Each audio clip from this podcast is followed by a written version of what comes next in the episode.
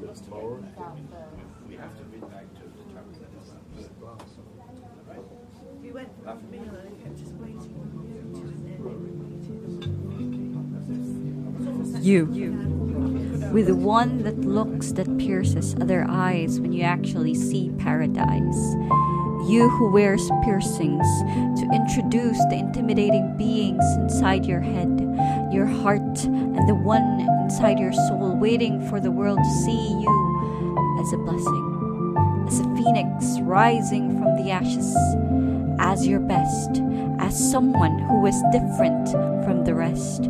But you are different from the rest. You're a head turner. Every jaw drops at the sight of you, and every hand extends at your presence. Every glance was contagious, but it was not because you were blessed. It was because you were different.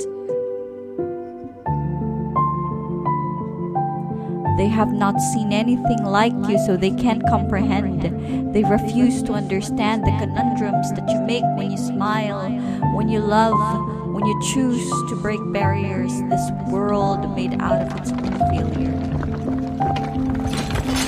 You. The release is an army of an overwhelming mixture of melancholy and glee, of apology and happy, of love and hatred, of sadness and joy, of distress and calm, of standard and crazy, of passion and apathy. When you dust your knees and laugh as if pain was just a refreshing droplet of rain, and when it rains, your heart begins to beat again. You stretch your arms and dance until you realize your heart was slowly turning into a blade for anyone who threatens your royalty and tries to replace it with fragility until all that bleeds from their mouth was the word sorry. As you stood there unapologetic because there is nothing to apologize about, not even when every smile upon you turns into a pout because of the staggering wall of standards that makes people flinch. There is nothing to apologize for when you sit alone in a quiet cafe sipping a cup of matcha latte. There's nothing to be sorry when you're just trying to find a taxi and being all frisky, just trying to order a meal in a fast food, just trying to get clothes that look good, just trying to be friends with a stranger, just trying to dance at a party.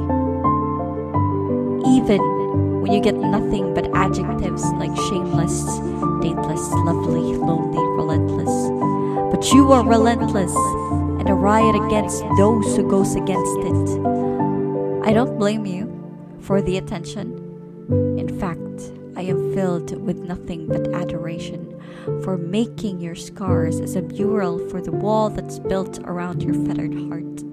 I adore you for making a monument from every broken bone, every wound, every tear that shed from your eyes, and you called it your own. I adore you. I adore you for planting knives around your soul